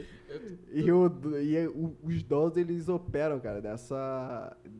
naturalmente, é, nas, nas, sim- nas simplicidades Uhum. do seu cotidiano. É, também tem- eu tenho uma experiência também que passei, não foi comigo, foi com a minha mãe. Que a, a Karen em casa, ela, ela ora muito, muito mais do que eu agora. Né? E aí ela, Deus foi entregou pra ela que a minha mãe ia morrer. Entendeu? Sendo que. Aí eu entrei em desespero. Meu Entrei em desespero, comecei a orar, jejuar pela vida da minha mãe. Sendo que isso era pra minha mãe fazer. Era somente pra eu fazer. O que aconteceu? A minha mãe foi e parou no hospital. Meu Deus. Cara, foi até no tempo do Covid. A minha mãe parou no hospital, aí tava com, com os, os, os pulmões dela, tava com pneumonia, era pneumonia aguda. E eles já queriam entubar a minha mãe, porque a minha mãe já não tava conseguindo respirar, tava muito debilitada. E eu comecei a pedir a Deus que não. Eu tava vendo muita gente morrer, sendo entubada, essas coisas. E a minha mãe não foi. Aí, sendo que no, dentro do hospital, a minha mãe começou. Depois que a minha mãe foi, me falou, né? No hospital, ela, a meu pai levou uma Bíblia para ela, ela começou a ler a palavra, entendeu? Tanto que ela era desviada. Ela começou a ler a palavra, começou a mudar os hábitos dela ali dentro. E a morte acabou não chegando para ela, entendeu? Aí depois eu comecei a analisar, eu falei assim, caramba, tanto que quando a cara profetizou para mim isso, eu fui e falei para minha mãe que poderia acontecer. Uhum. Aí depois eu comecei a pensar, falei, caramba, isso era para mudar os hábitos dela. Porque se ela continuasse o mesmo estilo de vida, eh, fazendo as mesmas coisas, com certeza ela iria a óbito. Ela iria morrer. Porque aquilo que ela estava fazendo estava prejudicando a saúde dela, Uhum. entendeu? Aí aí entra numa coisa também que é muito polêmica também que pessoas dentro da igreja quando outras pessoas chegam para ela, ó, você vai ser um pastor, você vai você vai vai pregar a palavra nos quatro cantos da terra. Isaac Aí- ouve isso aí direto, né? É, Aí-? Só que aí depois a gente ouve isso muitos de desviados. Que fala assim, caramba, eu escutei na igreja que eu ia ser pastor, não sei o quê, mas hoje eu tô aqui. Sendo que pra gente, porque é pra gente refletir, isso é culpa da própria pessoa. Uhum. Ela tá ali, a, a profecia não se cumpriu porque ela não se dedicou para aquilo que pudesse se cumprir. É a mesma coisa se chegar para você. Chegar por Isaac, por exemplo, que ele está estudando direito. Ó, Isaac, você vai ser um grande advogado. Aí chegar o Isaac não se formar. Aí ele vai chegar assim Para mim. estudar. Ele vai chegar assim para mim. Mateus, você professou para mim que eu ia ser advogado. Tá, Deus mandou falar para você que você iria ser um advogado. Só que se você estudasse. E existem promessas É olhava- isso aí. Tava olhando. Deixa eu falar. Pera aí, gente, que o Isaac quer aparecer. Isaac apareceu. tava reparando num texto. Ele tava se texto. contorcendo Não, eu tava me ali. controlando. Vou até me ajoelhar aqui. Tem um texto nas escrituras, lá de Moisés, que quando ele recebe lá da sarça dente a palavra de Deus para ele pregar, para ele ir até o retornar ao Egito e buscar o povo, Deus dá a promessa para ele e manda dá o ordenamento para ele. Ele volta, só que ele não circuncida o filho dele. E aí o texto vai falar que o próprio Senhor ia matar Moisés É verdade. ia matar Moisés porque ele não tinha circuncidado o filho dele. Ou seja, ele tinha acabado de receber uma promessa de Deus, uma ordenança de Deus, e ele, por não estar cumprindo com, com o mandamento de Deus, ele ia. A, a promessa não ia se cumprir na vida dele por conta desse ato dele, dessa omissão dele. E aí a esposa dele vai lá e circuncida o menino, acho que no caso está se referindo a Gerson, e ele, e ele cumpre Não, o que Deus Gerson é o mandou. sogro. Oi? Gerson é o sogro. É o surdo, né? É. Enfim, é o filho dele que ele não tinha circuncidado. É, então, a- existem promessas condicionais nas escrituras. A gente vê isso várias vezes. Uhum. Deus falando assim: Sim. se vocês fizerem isso, se vocês fizerem aquilo. Deuteronômio é cheio de se, si, né, por Se, exemplo. se, se, se. Então, existem promessas condicionais, né? E, só mais uma coisinha: o, o Kenneth Reagan, no livro dele, ele fala justamente sobre aquilo que vocês já estavam falando. Que é o dom. A pessoa que recebe o dom é uma pessoa imperfeita. O dom pode ser perfeito, mas a pessoa é É imperfeita. verdade. Sim. Então, por mais que a você precisa praticar os dons. A partir do momento que você recebe o dom, você precisa praticar ele para que você consiga exercer ele de uma forma melhor, porque você vai continuar sendo imperfeito. Então é por isso que a gente vê tantas profetadas, né, como a gente como a gente costuma falar, porque a pessoa realmente tem um dom, mas ela não, não praticou aquilo, não exerceu aquilo da forma correta e, enfim. Mas, mas an- antes da gente fechar aqui a, a- o, enfim, qualquer para ir para qualquer pauta final, eu quero levantar uma polêmica aqui também. Porque agora tô fazendo o, o meia culpa. Também dentro do movimento carismático, pentecostal, continuista de modo geral, existe muita banalização também. Porque você vê muito na igreja assim, levanta a mão que eu vou profetizar sobre a sua vida. Aí vai, profetiza e aí, tipo, não acontece nada. Cara, eu lembro até hoje, não é falando mal, mas assim, é uma memória clara que eu tenho de uma de até um meme que foi feito na época que a que apareceu na Paula Valadão da Lagoinha falando assim ah eu decreto o fim da corrupção no Brasil chega acabou a corrupção. E aí do nada aparece lá no jornal é, corrupção não sei o que não sei o que lá. É, governo Temer tem não sei quantos é, indícios de corrupção. Lula vai preso não sei o que Aí vários esquemas. Aí, pô, ela profetizou, mas ela profetizou o fim do- da corrupção, o Brasil é do Senhor. Então a gente tem que tomar cuidado também com aquilo que a gente está dizendo que está falando em nome de Deus e na verdade não é em nome de Deus. A gente tem que sepa- separar o que a gente deseja para as pessoas do que Deus está falando para ela. Porque também às vezes eu vou falar pro o Mateus está desviado, aí eu vou falar pro Mateus porque eu gosto dele. Pô, Mateus, tu vai ser um grande pastor. Mas não é isso que Deus tem pro Mateus. Só que eu tô falando. Aí o Mateus às vezes, tipo assim, ou, ou o Mateus pode fazer tudo para não ser um pastor, igual ele falou, deu o exemplo lá, ou pode ser que o Mateus caminhe na- sempre na igreja, só que não se torne um pastor. Por quê? Porque o que eu falei não era o que Deus tinha para falar para Mateus, era o meu desejo para ele. Então a gente tem que saber diferenciar o que a gente deseja para as pessoas do que Deus deseja para as pessoas, porque senão a gente a gente até a pessoa chega pro o Léo e fala assim: "Pô, Léo, tu vai ser um grande pastor". Aí essa não é a vontade de Deus pro Léo, mas o Léo se apega a essa palavra. Aí o Léo faz de tudo para virar um pastor e aí ele tá, na verdade, nadando contra a maré, porque não é a vontade de Deus, então vai ser tudo. uma- digamos que a esposa do do Léo não queira que ele seja pastor, o Léo não tem o, o- a vocação para ser pastor, o Léo, entendeu? Tudo tá errado, mas, ma- mas o Léo se apegou a uma palavra que eu falei, que, tipo assim, falei que era a vontade de Deus para a vida dele, quando na verdade era um desejo meu pro Léo. Então a gente tem que tomar Sim, muito sim. cuidado com isso. O, o texto, né? O, o texto de Coríntios 13 até diz, né? Em parte conhecemos, em parte profetizamos, porque o nosso in- intelecto é falho. Então a gente tem que tomar cuidado né, com as coisas que a gente recebe, como a gente vai transmitir. É isso. Por isso que nesse, nesse ponto eu acho que os carismáticos são os que acertam mais. Eles têm muito. Ih, eu diria o contrário. Ah, polêmica. cara, pô. tipo, assim, as, o, o- os que eu conheço. Ah, não, mas eu, eu tá, conheço. eu entendi. Eu Ah, entendi botar- vamos frisar esse ponto É. aqui exato, os que eu conheço, né? Gente, eu não conheço tantos carismáticos assim, né?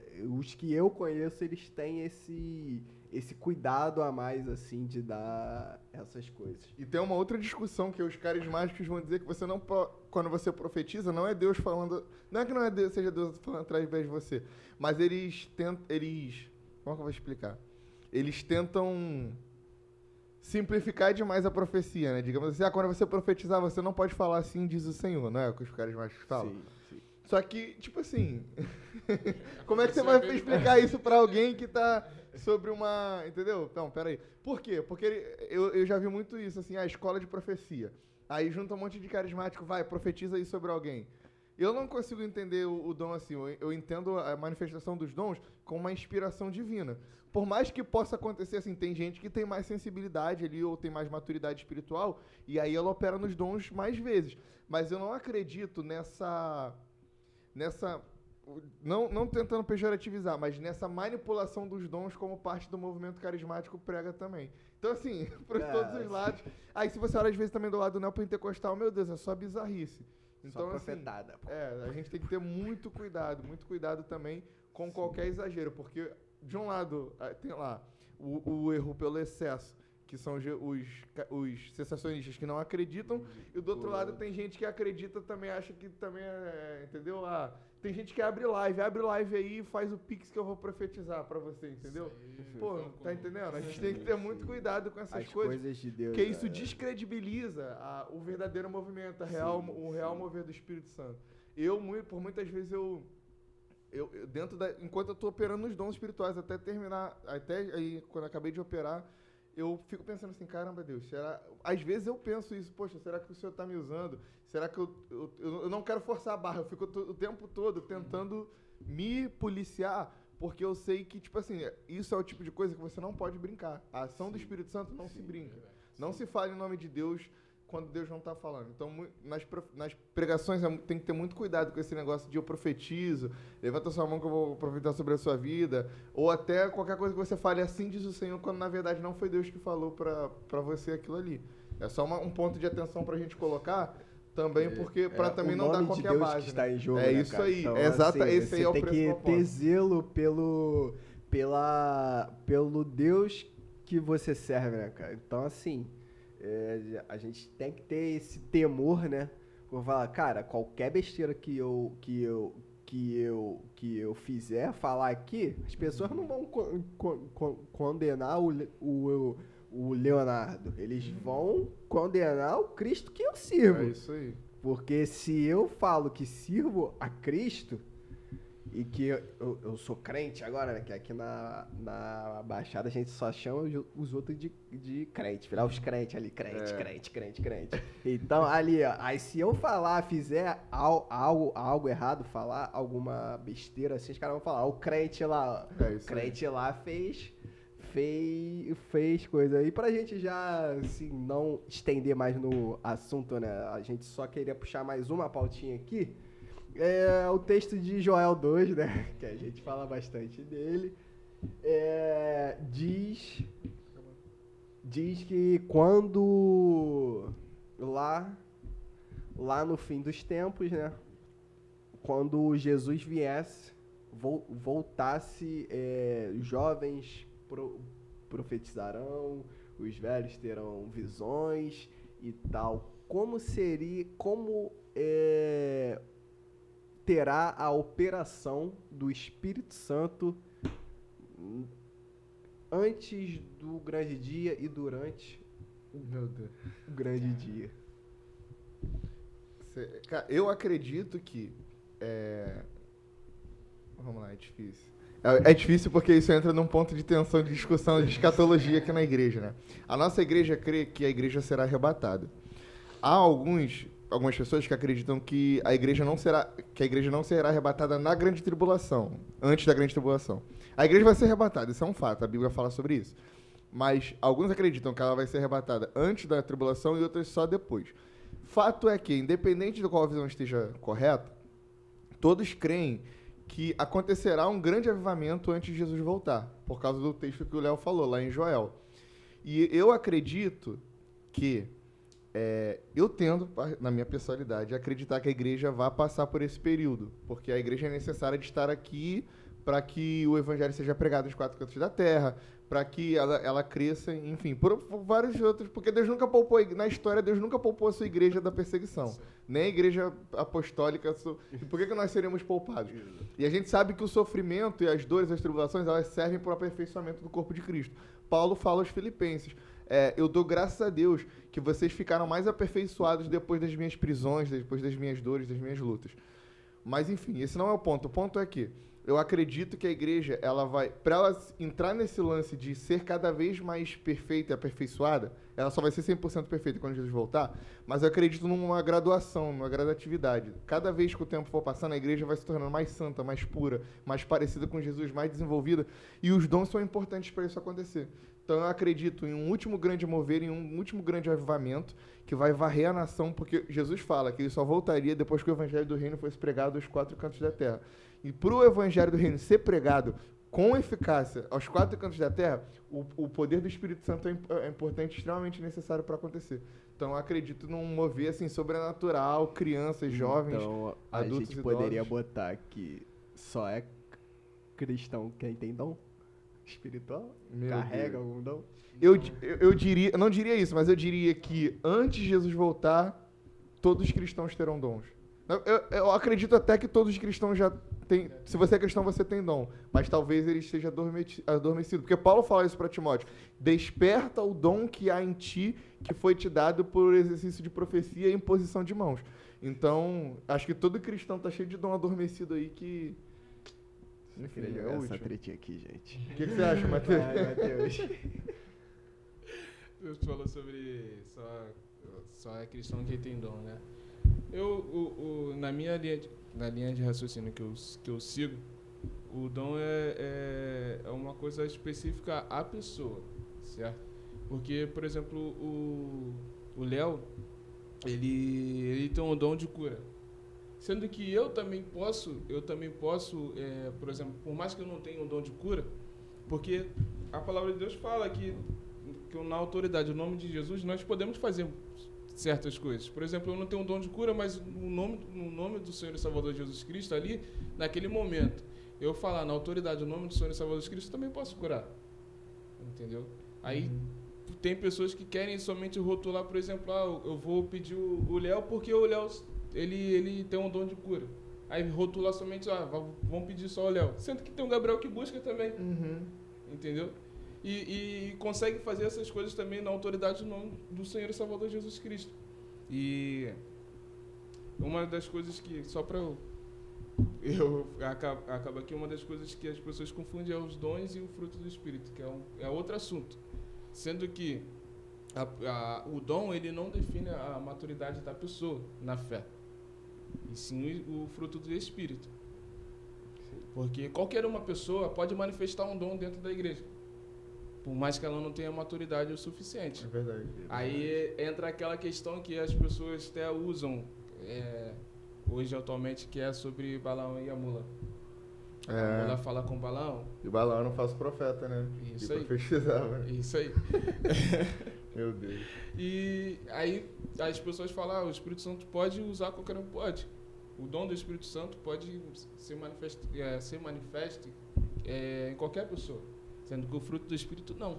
Para você ter o fruto do Espírito Santo, você tem que andar em Espírito, você tem que andar ali com o Espírito Santo, assim como, tipo como se fosse Enoque que andou com Deus. Uhum. É, e aí eu lembro de Jesus Cristo quando ele foi pro, pro deserto. Ele jejuou ali 40, 40 dias, 40 noites, certo? Uhum. E a Bíblia fala que ele, ele não foi por si só, foi o Espírito que guiou ele. E ele começou a demonstrar os frutos do Espírito na vida dele, no cotidiano, as pessoas começaram a ver. Entendeu? Então, não quer dizer que a pessoa, só para eu finalizar aqui, não quer dizer que a pessoa que manifesta um, um, um dos dons, que são vários dons que o Espírito Santo manifesta na pessoa, não quer dizer que a pessoa é mais crente, mais santa que você. Não quer dizer que a pessoa é aquela santa, santa rona. Que a gente entre, é, temos esse defeito. Hoje, atualmente, queremos rotular que só porque a pessoa está manifestando um dom, a pessoa é santa rona, a pessoa é isso. Não, aí a outra pessoa que é mais quietinha, é, como tem, como uma, uma vez o Léo falou para mim que existem pessoas dentro da igreja que buscam mesmo, mas tem aquela dificuldade de, de, de expressar, de se expressar em público, essas coisas. Aí as, é, essas pessoas que têm dificuldade de se expressar em público e são rotuladas que elas não buscam, entendeu? Uhum. Mas só que não é dessa maneira. Só que a, essa pessoa que é rotulada que não busca está andando, tá andando em espírito, está adquirindo o fruto do Espírito Santo, sendo parecida com ele. Aí eu lembro muito de Barnabé, que ele fazia, ele faz, tanto que as pessoas comparavam ele é, com os atos que ele, que ele tinha, tanto que ele ajudou Paulo. Uhum. Aí comparavam muito ele com o Espírito Santo. Caramba, o jeito que o cara tem parece até o Espírito Santo. Olha o nível de maturidade que o cara tem. Entendeu? Aí eu, eu lembro de Marcos, que aí tanto que depois houve aquela discussão entre Paulo e Silas, porque Paulo, o Marcos já não tinha tanta maturidade, pro, pro, evan- tanta matu- maturidade suficiente para o evangelho, para enfrentar certas coisas, entendeu? Aí, isso- aí, por exemplo, aí tu vê Marcos andando com Paulo e Silas, tu pensa que Marcos é aquele santarrão, só que não, não- ele ainda não tem aquela maturidade, entendeu? Então, ter dons, a manifestação de dons em uma pessoa não quer dizer que ela é aquela que é aquele santarrão como nós rotulamos. E pra gente fechar. Não, não, não, só queria frisar uma. É, só frisar uma frase que ele falou no final. Ele falou que é como se ter os dons espirituais é como se você tivesse recebido uma unção e uma inspiração do Espírito Santo. Mas ter o fruto do Espírito é como se você estivesse andando com o Espírito Santo, né? Isso é uma frase Forte legal. demais. Bravo. Forte, forte. bravo. Tem gente que tem uma visitação ali para um dom, mas não anda com o Espírito Santo, né? É, doideira. é, isso aí é, isso aí é fortíssimo. E pra gente fechar aqui, né, é, a gente vê esse texto de Joel e a gente isso acaba sendo um divisor de águas, né, de tipo os dons eles estão aí, aí ainda, gente. É, os dons eles nesse na reta final ali eles vão ser operados de uma de uma maneira bem contundente, né, como o Gabriel botou.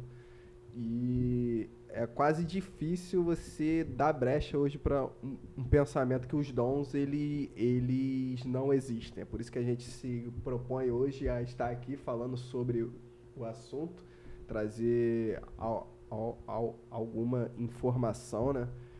Que a gente tem que buscar os dons diariamente, como o, o apóstolo Paulo ele nos ele, ele nos exorta, né? Porque quando ele escreve é, 1 Coríntios 13, ele não está falando sobre o, o amor menosprezando os dons. Não, ele só está falando que você tem que usar os dons em amor. Mas ainda assim, os dons, eles, eles, eles, têm, eles, eles têm que ser buscados, aprimorados, porque é isso que vai nos levar, né, àquela, o que Paulo diz, a estatura de varão perfeito. Então, que, que nós nos preparemos né, para aquele grande dia, que quando ele, ele, ele, ele vier essa busca com o Espírito Santo, né, que vai no- nos levar a, a caminhar junto com os dons e com os frutos, como o Mateus pon- pontuou bem, né, e vai ter to- todas essas operações né, que se você acredita na, na Bíblia e você acredita que Joel é um profeta bíblico, os dons eles vão ser operados futuramente. Então, que nós nos pre- preparemos para isso. Gabriel, suas considerações finais. Quero só agradecer a oportunidade de estar falando mais uma vez e incentivar todo mundo que está nos ouvindo a buscar os dons espirituais, não só pela sua vida, ah, mas eu não gosto, ah, mas acho nada a ver. Ah, mas não quero. Primeiro, é, os dons espirituais não são para você, são para edificação do corpo de Cristo. Então, se você ama os seus irmãos, você precisa dos dons espirituais para servi-los. É, segundo, que por mais que sejam é, manifestações ali e a serviço do corpo de Cristo, quando você está em operação dos dons espirituais, é como se a sua fé ela fosse fortalecida. Eu não conheço quem tenha manifestado os dons espirituais de fato, de maneira madura e constante, que tenha é, abandonado a sua fé no sentido de não crer que Deus existe. Então, os dons, de certa maneira, eles até nos tornam indesculpáveis diante de Deus. Porque eles também são uma das formas de nós provarmos que Deus ele existe e não só que ele existe, mas ele é preocupado com a sua criação, porque ele deu dons aos homens para que eles se, se servissem mutuamente. Então, gente, é, busquem os dons espirituais, principalmente de profetizar, como Paulo falou, mas busque com zelo, jejue por isso, ore por isso. É, mas saiba que você não é menos crente e menos filho de Deus se você não opera em algum dom espiritual.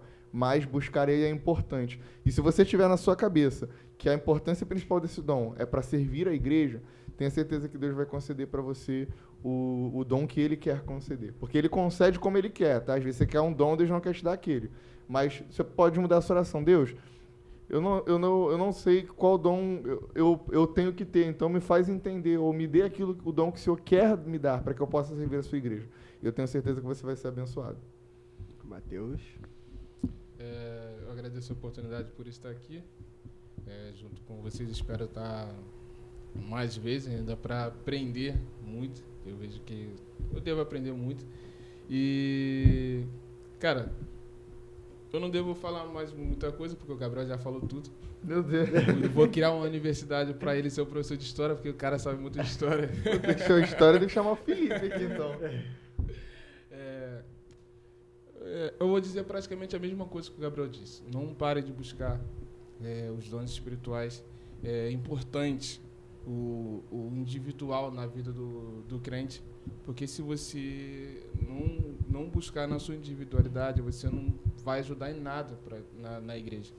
Não vai, se você não buscar ali no secreto, você não vai ter nada para oferecer. Porque para nós, nós temos aquela, aquela cisma de falar que nós estamos indo para o culto para receber, sendo que você está indo para o culto para entregar, entregar. E você recebe no seu, no, no seu íntimo, no- ali no individual. Então, que os irmãos não parem de, de buscar os dons espirituais, que é importante para a igreja, que ajudam muito no crescimento. Hoje a igreja tá, é, tem essa estrutura todinha por conta dos dons, é, porque, como já foi mencionado, nós somos um corpo. E os dons são, são os membros que são operados em nós. Amém. Amém. É, então é isso, cara. Busquem os dons. É, eu aqui, enquanto igreja, membro da IMW em Parque Amorim, eu preciso do dom do, do, do Gabriel, do Matheus, do, do Isaac de, e dos meus outros irmãos aqui. Né? Eu mesmo, eu falo, eu sou muito difícil para pegar as coisas. Então eu preciso de um letreiro de Deus, ele apontando, ó. É pra fazer isso, hein? É pra fazer isso. Então os dons ajudam nisso, né, gente? Os dons, quando a gente buscar, né, esse senso de coletividade, você aí na sua igreja, peça os dons com esse intuito de eu tô, eu quero dom para servir a Cristo e a meu e a meu e a meus irmãos. E assim o corpo vai se edificando, né, até aquele aquele aquele grande aquele grande dia. E principalmente, né, ame a Deus acima de, to, de, de todas as coisas. Ou seja, receba o dom, mas tenha o seu coração voltado para Deus. Né? Não se apegue a aquele dom achando que, que você é mais crente, é superior, busca mais. Que E- Esaú também fluía nos dons. Esaú.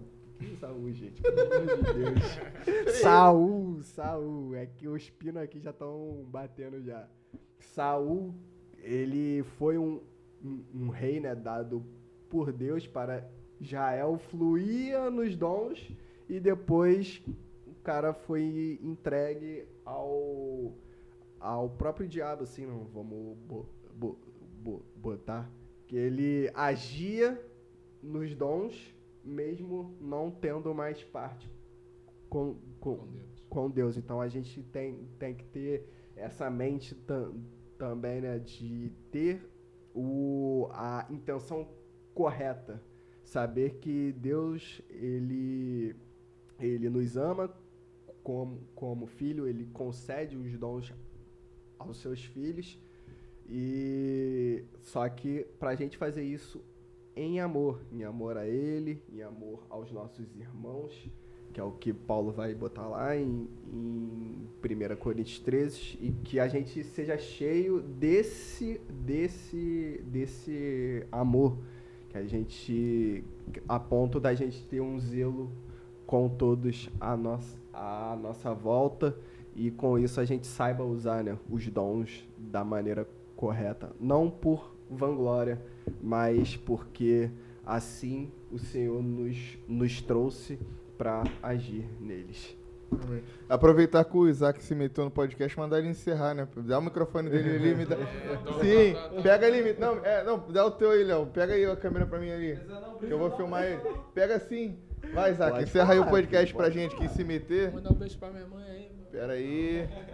Um abraço pra todo mundo e buscar os dons em oração e acompanha a gente nas redes sociais pra aprender também como buscar os dons.